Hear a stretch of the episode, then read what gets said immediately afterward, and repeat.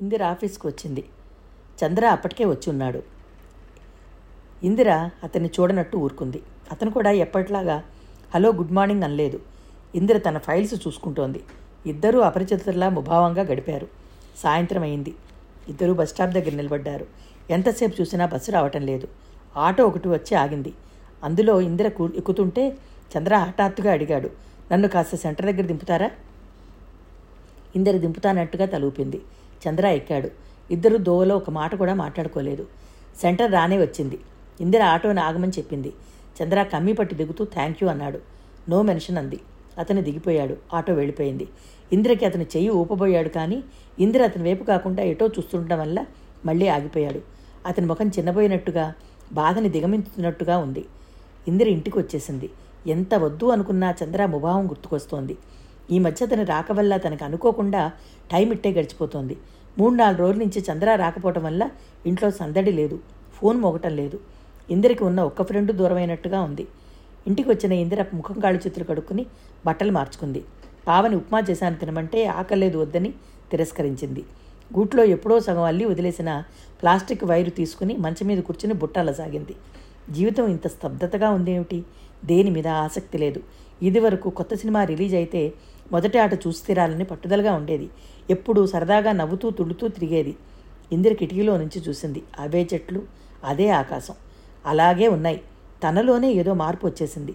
ఇదివరకు వాటిని చూస్తే రకరకాలుగా సంతోషం కలిగేది. ఆకాశంలో పరిగెత్తే మేధాగలు చూస్తే ఎంతో ఆనందం కలిగేది. విద్యాపతికి చూపించేది. అతను నవ్వేవాడు. ఆ మేఘాల్లో ఏది నువ్వు ఏది నేను అనేవాడు. పక్కపక్కన జంటగా వెళ్ళే ఆ చేపల్లాంటి ఆ మేఘాలు మనం అనేది. ఒకటి ముందు మరొకటి వెనక ఉన్నవి తను ఒప్పుకునేది కాదు. ఎందుకంటే ఇద్దరూ సమానంగా పక్కపక్కన నడవాలి. ఒకరు ముందు మరొకరు వెనక కూడదు. ఈ మాటలు విని విద్యా నవ్వేవాడు. పిచ్చమ్మాయి అంటూ ముక్కు పట్టుకుని ఊపేవాడు. Hello good evening. నేను లోపలికి రావచ్చునా? గుమ్మం నుంచి వినిపించింది. ఇందిర ఉలికిపాటుగా తలెత్తి చూసింది. గుమ్మంలో చంద్ర నిలబడి ఉన్నాడు. ఏమిటి కొత్తగా అడుగుతున్నారు? రండి అంది ఇందిర. మీరు నాకు కొత్తగా కనిపిస్తున్నారు అందుకని అన్నాడు లోపలికి వస్తూ. ఇందిర నిజమా అన్నట్టుగా చూసింది. అతను నిజంగా సుమా అన్నట్టుగా కళ్ళతోనే తెలియజేశాడు. చంద్ర లోపలికి వచ్చి ఇంద్రకి ఎదురుగా కూర్చున్నాడు. ఇంద్రకేం మాట్లాడాలో తోచలేదు. చూపంతా చేతిలో వైరుగుట్ట మీదనే కేంద్రీకరించినట్టు చకచకా అలసాగింది. అతను కూడా చాలా శ్రద్ధగా దాన్నే గమనిస్తున్నాడు. ఇద్దరి మధ్య మాటలే లేనట్టుగా మౌనం అడ్డుగూడగా నిలిచింది. దాన్ని ఛేదించడానికి ప్రయత్నిస్తున్నట్టుగా అన్నాడు అతను. మీరు నన్ను క్షమించాలి. ఎందుకుట? నేను వెధవలా ప్రవర్తించాను. అదేమిటి? మొన్న మొన్న పావనికి మీకు జరిగిన ఘర్షణ వినగానే నా బుర్ర తిరిగిపోయింది. నా కాళ్ళ కింద భూమి తొలగిపోయింది. నిన్న మళ్ళీ పావనితో మాట్లాడిన తర్వాత నా మనసు కుదుటపడింది ఇందిర కళ్ళెత్తి చూసింది. అక్క ఇతను నిన్న మాట్లాడుకున్నారా? ఏమని? ఏమో ఏదైతే ఎవరికి కావాలట? చంద్ర ఇందిర చేతివేళ్ళ చకచకని గమనిస్తూ అన్నాడు.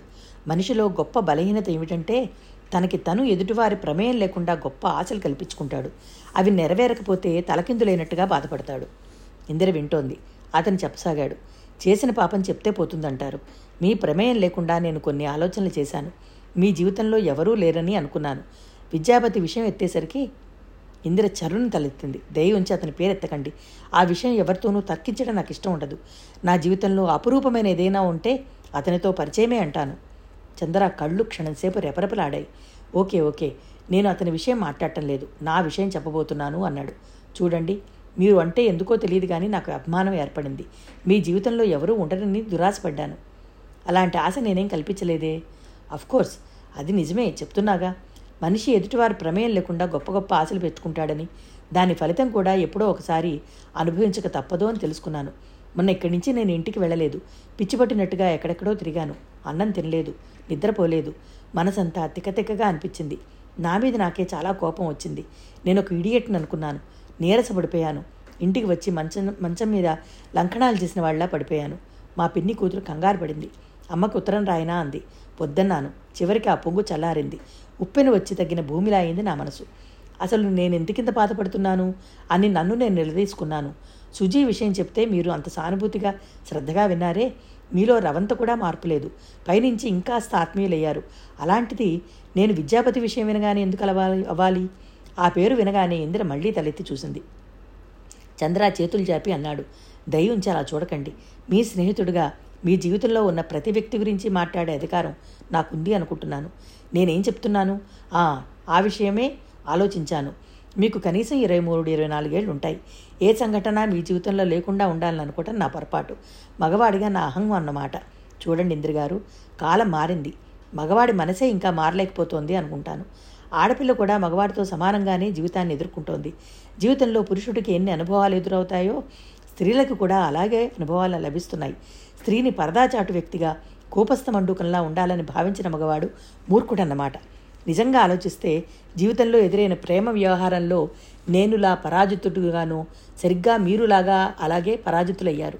ఇద్దరి అనుభవాలు ఒకటే. న్యాయంగా ఆలోచిస్తే మన ఇద్దరం ఒకరికొకరు ఎక్కువగా అర్థం చేసుకోవాలి. సుజీ విషయం విన్న తర్వాత మీలో ఎలాంటి మార్పు లేదు. మీరు సహృదయంతో నా బాధను అర్థం చేసుకున్నారు. ఆ పని నేను చేయలేకపోయాను. అందుకే నాకు సిగ్గుగా ఉంది. అందుకే మిమ్మల్ని క్షమాపణ కోరుకుంటున్నాను. నా వెనకటి జీవితం మీరు ఎలా మంచి మనసుతో నిర్లిప్తంగా అంగీకరించారో మీ వెనకటి జీవితం కూడా నేను అలాగే అంగీకరించాలి. అది ఈ తరం యువకుడుగా నేను చేయాల్సిన పని. మనిద్దరం మంచి స్నేహితులం. ఏ మనిషికైనా జీవితంలో డబ్బు కంటే పేరు కంటే చివరికి ప్రేమ కంటే కూడా విలువైనది స్నేహం అని నా నమ్మకం. ఈ స్నేహం పొందగలటం ఎంతో అదృష్టమైనది. జీవితంలో మంచి స్నేహానికి మించిన అపురూపమైనది ఏదీ లేదని నా ఉద్దేశం. ఇందిర బుట్ట అల్లటం మానేసి చిత్రంగా సంబరంగా అతని వైపే ముగ్ధురాలైనట్టుగా చూస్తోంది. నవ్వుతూ తుళ్ళుతూ ఏదీ పట్టనట్టు ఉండే చంద్రాలో ఈ క్షణంలో మరి మనిషి కనిపిస్తున్నాడు ఇందిరకి. చంద్ర సీరియస్గా అడిగాడు ఏమంటారు? మరిద్దరం స్నేహితులం అవునా? ఇందిర తలూపింది చూడండి స్నేహానికి ఒక అధికారం ఉంది. తప్పు చేస్తే నిశ్చయంగా నిస్సంకోచగా క్షమాపణ చెప్పుకోవాలి. నేను మిమ్మల్ని మనస్ఫూర్తిగా క్షమాపణలు కోరుకుంటున్నాను. మీరు ఇప్పుడేం తప్పు చేశారు? మూడు రోజుల నుంచి నేను మీకు కనిపించటం లేదు. దాదాపు మిమ్మల్ని వదిలేసినట్టుగా ప్రవర్తించాను. అది నా తప్పే. భలేవారే ఇందిర పక్కున నవ్వింది. ఇంతలో పావని రెండు ప్లేట్లలో పకోడీలు తెచ్చింది. ఇందిర రెండూ తనే తీసుకుని ఒకటి చంద్రాకిచ్చింది. థ్యాంక్ యూ నా మనసు ఇప్పుడు చాలా తేలిగ్గా ఉంది సుమండి అన్నాడు. నాకు కూడా అంది ఇందిర నవ్వుతూ. ఆ రోజు విద్యాపతి లేచేసరికి ఎవరిదో కొత్త కంఠం బిగ్గరగా వినిపిస్తోంది. సీతమ్మ తల్లి ఏం చెప్పని అమ్మా నా బాధలు?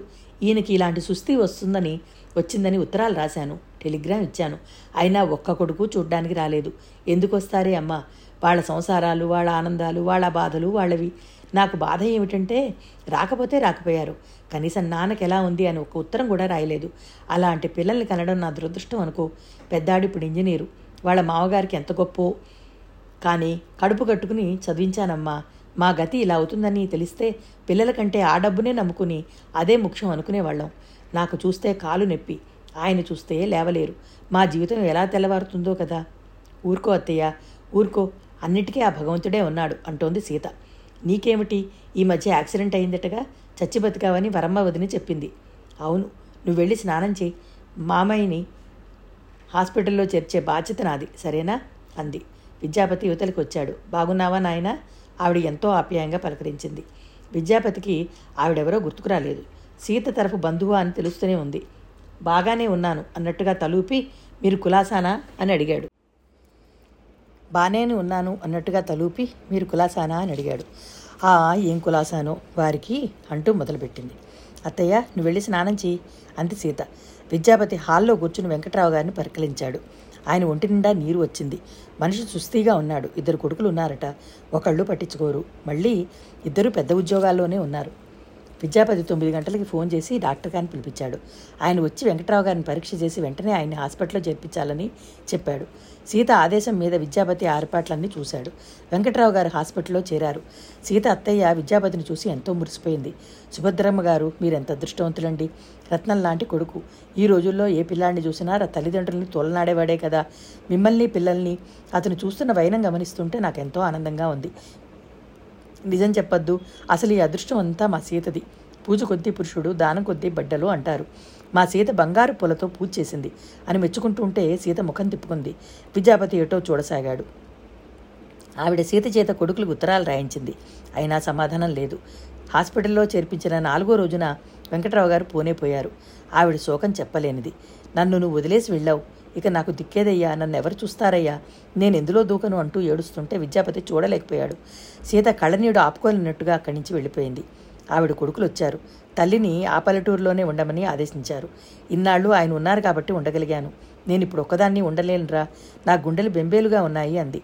ఆవిడ ఏడుస్తూ తమ్ముడి దగ్గర ఉండమని అన్న అన్నగారి దగ్గర ఉండమని తమ్ముడు వంతులు పోయారు. ఇద్దరూ మాటామాట అనుకుని ఘర్షణ పడుతుంటే సీత సర్ది చెప్పింది. ఆవిడ సంగీతం ఏమిటో తేల్చండి ముందు అంది. నీకు తెలియదు నా భార్య రోగిష్టిది మా ఇల్లు చిన్నది అంటూ తిరస్కరించాడు. నేనెప్పుడూ ఊళ్ళు తిరుగుతూ ఉంటాను. మా ఆవిడ ఉద్యోగస్తురాలు అంటూ పెద్దతను తిరస్కరించాడు. విద్యాపతి వాళ్ళ వాదన వింటుంటే ఈడ్చి తన్నాలన్నంత కోపం వచ్చింది. కన్నతల్లి కళ్ళనీళ్ళతో నిలబడితే ఆ కన్నీళ్ళేమీ వాళ్ళని కరిగించటం లేదు. తల్లిని చూడాల్సిన బాధ్యత వాళ్ళకి లేదా? వాళ్ళు చాలా స్వార్థపరులా ఉన్నారు. వాళ్ళ ఆనందమే వాళ్ళు చూసుకుంటున్నారు తప్ప ఆవిడ సంగతే ఆలోచించటం లేదు. కొడుకులిద్దరూ వెళ్ళిపోయారు. ఆవిడ ఏడుస్తూ పడుకుంది. భర్త పోయిన దుఃఖం కంటే మిగిలిన ఈ బతుకు ఎలా వెళ్ళదీయాలా అన్న ఆవేదన ఆవిడకి ఎక్కువైపోయింది. సీత ఆవిడని ఓదారుస్తోంది. కాఫీ తాగమని బతిమలాడుతోంది. ఏం చేయను? దిక్కులేని వాళ్ళకి ఆ భగవంతుడే దిక్కు. ఆ పల్లెటూరులోనే పడి ఉంటాను. అది కాదే సీతమ్మ తల్లి. నా ఏడుపేదో నేను ఏడుస్తాను. ఉంటే తింటాను లేకపోతే పడుకుంటాను. కానీ ఇరుగు పొరుగు ఊరుకోరమ్మా. నీ కొడుకులు ఎందుకు చూడరు అంటూ పనిగట్టుకుని వచ్చి మరీ అడుగుతారు. అదే నా బాధ. నీ బాధ నాకు తెలుసత్తయ్యా అవును లోకం అలాగే అనుకుంటుంది. లోకం విషయం మనకి అనవసరం లేదనుకున్నా మన విషయం లోకానికి కావాలి. ఏం చేస్తాం? ఎవరైనా అంతే బాధపడి తీరాల్సిందే. ఇంతకంటే చావడం నయం అనిపిస్తోంది. అనిపిస్తుంది అత్తయ్య ఎవరికీ ఏం చెప్పలేనప్పుడు ఎవరిని మన అవసరం మనకి లేనప్పుడు అలానే అనిపిస్తుంది. అదే నిజమే. నా బంగారు తల్లి ఇంత సుఖంగా డబ్బు గల దానివిగా పెరిగినా నీకు ఎదుటివారి బాధలు ఎంత బాగా తెలుసమ్మా? నీ మనసు ఎంత మంచిది? ఆ భగవంతుడు అన్నీ అర్థమయ్యేటట్టు చేశాడత్తయ్య అంది సీత. విద్యాపతి చూస్తున్న పుస్తకం పక్కన పెట్టాడు. సీత మాటలకు అతనికి కొత్త అర్థం నేర్పుతున్నాయి. విద్యాపతికి హఠాత్తుగా అనిపించింది. ఆవిడ కొడుకులు స్వార్థంగా ప్రవర్తిస్తున్నారని స్వసుఖం చూసుకుంటున్నారని తను చిరాకు పడుతున్నాడు. మరి తను చేస్తున్న పని ఏమిటి? సీత పట్ల భర్తగా తన ధర్మం తను నిర్వర్తిస్తున్నాడా? తల్లి ఉదయం కాఫీ ఇవ్వడానికి వచ్చి అతని తల మీద చేయి వేస్తూ అంది విద్య. వెంకట్రావు గారికి ఆవిడని చూసిన తర్వాత కానీ నేనెంత అదృష్టవంతురాలో అర్థం కావటం లేదు. నేను నిజంగా చాలా అదృష్టవంతురాలరా నువ్వు నా మాట కాదని ఆ ఇందరిని పెళ్ళి చేసుకుంటే నేను పిల్లలు ఎక్కడుండేవాళ్ళని చెప్పు. నా కోసమే నువ్వు సీతని చేసుకున్నావు. నాకు అప్పుడప్పుడు అనిపిస్తుంది సీత మంచి పిల్ల. ఈ పెళ్ళి చేసే సీతకి నీకంటే నేనే ఎక్కువ అన్యాయం చేశానేమోనని.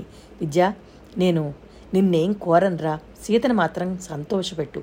మన మూలంగా సీత బాధపడితే దేవుడు మనల్ని క్షమించడేమో.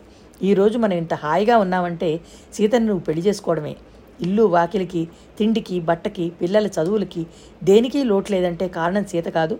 సీత గర్విష్ట అయి ఉంటే మనం ఎక్కడుండేవాళ్ళనరా విద్య నేను పిల్లలు సుఖంగా ఉన్నాం. నువ్వు సీత సుఖంగా ఉంటేనే నాకు ఈ ఆనందం వంటపట్టేది నువ్వు నన్ను బాగానే చూస్తున్నావురా. నాకే బాధ లేదు. సీతను కూడా బాగా చూడు. సీతని బాధ పెట్టకు. ఇప్పుడు నేనేం చేశానమ్మా? సీత బంధువులంతా నీ గురించి ఇందరి గురించి ఏవేవో కథలల్లి మాట్లాడుతుంటే నాకు రోషంగా అనిపిస్తోంది.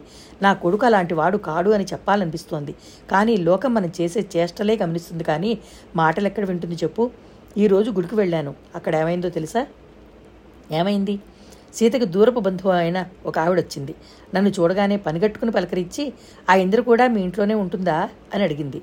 మా ఇంట్లో ఎందుకు ఉంటుంది అంటే మీ అబ్బాయి పెళ్ళి చేసుకున్నట్టుగా అంది. వాళ్ళకి నేనేం చెప్పను? నువ్వు ఆ కంపెనీ గొడవల్లో పడి నలుగురుకి రావు. వస్తే నీకు తెలుస్తుందిరా.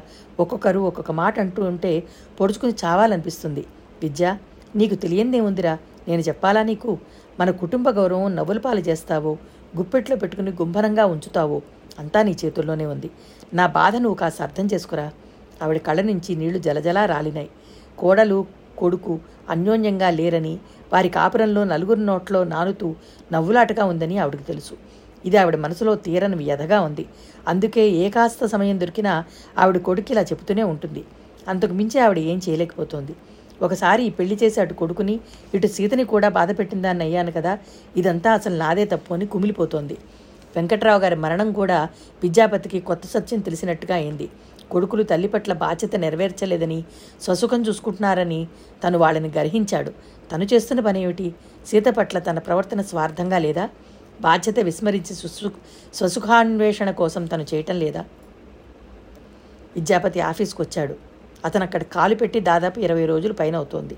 ఆ రోజు సీతకి యాక్సిడెంట్ అయిందని తెలిసి హాస్పిటల్కి వెళ్ళిన క్షణం నుంచి నిన్న మొన్న సీత మామూలుగా బయటికి వెళ్ళి తిరిగే వరకు అతని ఇంటి పట్టునే ఉండిపోయాడు. కాలం అతని నమ్మకాల మీద ఆలోచన మీద ఉత్తుంగ తరంగంలా ఎగిసిపడింది. ఈ ఇరవై రెండు రోజులు అతని జీవితంలో చెరిపినా చెరగని శిలాక్షరాలుగా నిలిచిపోయాయి. ఈ ఇరవై రెండు రోజులు అతని కళ్ళ ముందు ఉన్న భ్రమలని తె తెంపి కింద పడేశాయి. అతను ఇప్పుడు తనకి తానే కొత్త వ్యక్తిలా కనిపిస్తున్నాడు. అతను ఫైల్స్ తీస్తుంటే వాటి మీద ఉత్తరం ఒకటి పెత్తే ఉంది. అతను తీసి చూశాడు. అది ఇందిర రాసిన ఉత్తరం. అందులో ఇలా ఉంది. విద్య నువ్వు నా కంటికి కనిపించి ఇరవై రోజులకి పైగానే అయిపోయింది. నువ్వు కులాసాగానే ఉన్నావని చంద్ర ద్వారా ఎప్పటికప్పుడు తెలుస్తూనే ఉంది. నువ్వు నా గురించి ఆలోచించినంత వ్యవధి కూడా లేనంత బిజీగా ఉండి ఉంటావని నాకు తెలుసు. నిన్ను నేను ఏమాత్రం తప్పుపట్టడం లేదు. పని ఒత్తిడిలో ఉన్న వారికి కాలం ఎటు పరిగెత్తుతుందో ఛాసే ఉండదు. కానీ ఏ పని చేయకుండా ఒక వ్యక్తిని గురించి ఆలోచిస్తూ అతని రాక కోసం అతని ఫోన్ కోసం వేచి చూస్తున్న వారికి కాలం గడవనే గడవదు. ఈ ఇరవై రెండు రోజులు రాత్రింబవళ్ళు నేను ఎంత వేదన పడ్డానో ఆ భగవంతుడికే తెలుసు. ఆఫీసుకి ఫోన్ చేస్తే నువ్వు రాలేదన్నారు. సీతకి దెబ్బలు మానే వరకు రావన్నారు. ఒకసారి మీ ఇంటికి ఫోన్ చేస్తే మీ చెల్లెలు చాలా తిరస్కారంగా మాట్లాడింది. నేను నీకు ఫోన్ చేయలేకపోతున్నాననే బాధ అయినా భరించగలను కానీ మళ్ళీ ఫోన్ చేసి నీ ఆ తిరస్కారం మాత్రం సహించలేను అనిపించింది. ఇలా ఎన్నాళ్ళు ఎన్నేళ్ళు మనిద్దరి జీవితాలకి ఒక ముగింపు చివరికి ఒకరి కోసం ఒకరు వేచి చూస్తూ గడపటమేనా అనిపిస్తోంది. ఒక్కొక్కసారి సీతతో ఉన్న నిన్ను చూస్తుంటే నేనే భ్రమలో ఉన్నానేమో సీతని నీ జీవితంలోంచి తీసివేసే శక్తి నీకు లేదేమో అనిపిస్తోంది. ఈ ఇరవై రెండు రోజులు నా ఈ భయాన్ని మరింత బలపరుస్తున్నాయి. విద్య ఇది నా పొరపాటేమో. నువ్వు కనిపించలేదనే కినుకతో ఆవేశంతో కూడిన ఆలోచనేమో. నా మనసేమిటో నాకే సరిగ్గా తెలియటం లేదు. నా మనసు ఒకసారి నిన్ను గాఢంగా నమ్ముతుంది. మరోసారి అనుమానపడుతోంది. ఈ యుద్ధం నేను భరించలేకుండా ఉన్నాను. నా మనసు రణరంగంలా ఉంది. ఏ పని మీద నాకు ఝాస పోవటం లేదు. ఆసక్తి ఉండటం లేదు. నా జీవితమే నాకు విసుగ్గా భారంగా ఉంది. నాకు తెలుసు విద్య. దీనికంతటికీ కారణం నేనే. ముమ్మాటికి నేనే. నేను ఒకనాడు తెలిసి తెలియని తనంతో నా స్వార్థం చూసుకోకుండా మీ అమ్మ వైపు ఆలోచించాను. నిన్ను పెళ్ళి చేసుకుంటే ఆవిడ సమ్మతితోనే చేసుకోవడం న్యాయం అనుకున్నాను. నేను ఎంత తెలివి తక్కువగా ఆలోచించానో నా తెలివి హీనతకి జీవితంలో ఎంత అమూల్యమైనది పోగొట్టుకున్నానో నాకు ఇప్పుడు అర్థమవుతోంది. మీ అమ్మకి నా మనసు అర్థమవుతోందా? బహుశా ఎప్పటికీ కాదేమో. ఈ ప్రపంచంలో ప్రతి ఒక్కరూ తమ తమ స్వార్థమే తప్ప ఎదుటివారి గురించి ఆలోచించరు. ఆలోచించకూడదు కూడా. ఎందుకంటే ఎదుటివారి గురించి ఆలోచన మొదలు పెడితే మనకి మనం ఏదీ చేయలేం. ఆ విషయం నాకు బాగా అర్థమైంది. విద్య అందుకే అడుగుతున్నాను. నేను ఇప్పుడు ఎవరి గురించి ఆలోచన చేయటం లేదు. మన ఇద్దరి జీవితాలకి తీరం ఏటో? ఇప్పుడు ధైర్యంగా మనం ఒక నిర్ణయం తీసుకోకపోతే జీవితం అంతా ఇలాగే గడిచిపోయేటట్టుంది. పెళ్ళైన నువ్వు పెళ్ళి కాని నేను ఇద్దరి జీవితాలు శూన్య మందిరాలుగా మిగిలేటట్టుగా ఉన్నాయి. విద్య నేను ఈరోజు గోదావరి ఎక్స్ప్రెస్లో విశాఖపట్నం వెళ్ళిపోతున్నాను. నేను ఇక తిరిగి రాను. అక్కడ విశాఖపట్నం షిప్ యార్డ్లో ఉద్యోగం ఒకటి ఖాళీగా ఉందిట. బాబాయ్ ఆ ఉద్యోగం నాకు ఇప్పిస్తానని ఉత్తరం రాశారు. నేను వెడుతున్నాను. నేను నిజంగా నీకు కావాలని అనుకుంటే నువ్వు సీతతో శాశ్వతంగా తెగదింపులు చేసుకుని వచ్చేయి. మనం ఇక వెనక్కి తిరిగి రావద్దు. కొత్త జీవితం ప్రారంభిద్దాం. నేను బాగా ఆలోచించే ఈ నిర్ణయానికి వచ్చాను. బాబాయ్ అడ్రస్ ఇక్కడ రాస్తున్నాను. నేను కావాలని నువ్వు అనుకుంటే సరాసరి అక్కడికి వచ్చేయి. మనిద్దరం శాశ్వతంగా కలిసి ఉండటమా లేదా అనేది నిర్ణయించుకోవడానికి ఇది ఆఖరి అవకాశంగా నేను భావిస్తున్నాను. నీ రాక కోసం వెయ్యి కళ్ళతో ఎదురు చూస్తుంటాను ఇట్లు ఇందు. విద్యాపతి ఆ ఉత్తరం చదవగానే తెల్లబోయాడు. ఒకటికి పదిసార్లు మళ్ళీ మళ్ళీ చదివాడు. అతని ఇంద్రకి ఫోన్ చేయబోతుండగా అంతలో మేనేజర్ వచ్చాడు. సార్ బెంగళూరు నుంచి హైగ్రీవాచారి వచ్చారు అన్నాడు. అతని చెప్తుండగా గుడ్ మార్నింగ్ అనుకుంటూ చేయి జాస్తూ బట్టతల ఆయన ఒకతను లోపలికి వచ్చాడు విద్యాపతి కుర్చీలో నుంచి లేచి కరచాలనం చేశాడు. పన్నెండు గంటలైంది. హైగ్రవాచారి లంచ్ అయిన తర్వాత వెళ్ళిపోయాడు. విద్యాపతి టేబుల్ దగ్గర వచ్చి కూర్చున్నాడు. ఇంతలో తలుపు తీసుకుని సార్ అంటూ సందేహంగా రమణయ్య వచ్చాడు. అతని కంపెనీలో అకౌంటెంట్. చాలా ఏళ్ళుగా పనిచేస్తున్నాడు.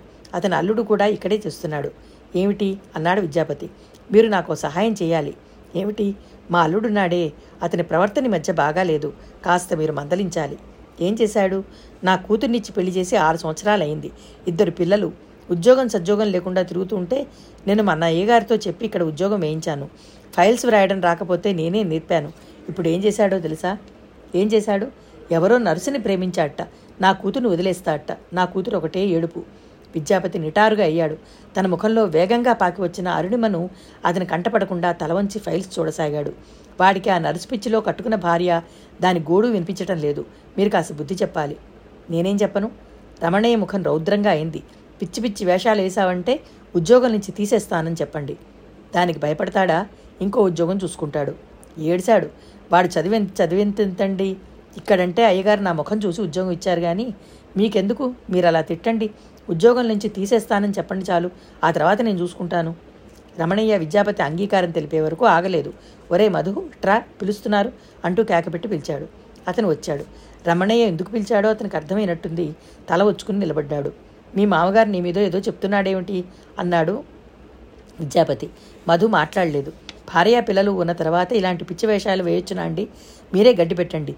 అది వీడి జీవితం చూసుకునే తగులుకుంది. ఆ మాట చెప్పినా అర్థం కాదు. అబ్బాయి గారు నిన్ను ఉద్యోగం నుంచి తీసేస్తారట. పిచ్చి వేషాలు వేయొద్దంటున్నారు. తనే చెప్పదలుచుకున్నది చెప్పేశాడు. మధు మాట్లాడలేదు. ఈ ఉద్యోగం పోతే నీ ముఖం కూడా చూడదు. ముందు ఉద్యోగం ఊడకుండా చూసుకో మరి అన్నాడు రమణయ్య. మధు తల ఊపాడు. ఇద్దరూ వెళ్ళారు విద్యాపతి కుర్చీలో వెనక్కి అనుకుని కూర్చున్నాడు. తనేం గొప్ప పని చేశానని మధుకి న్యాయం చెప్తాను అనిపించింది.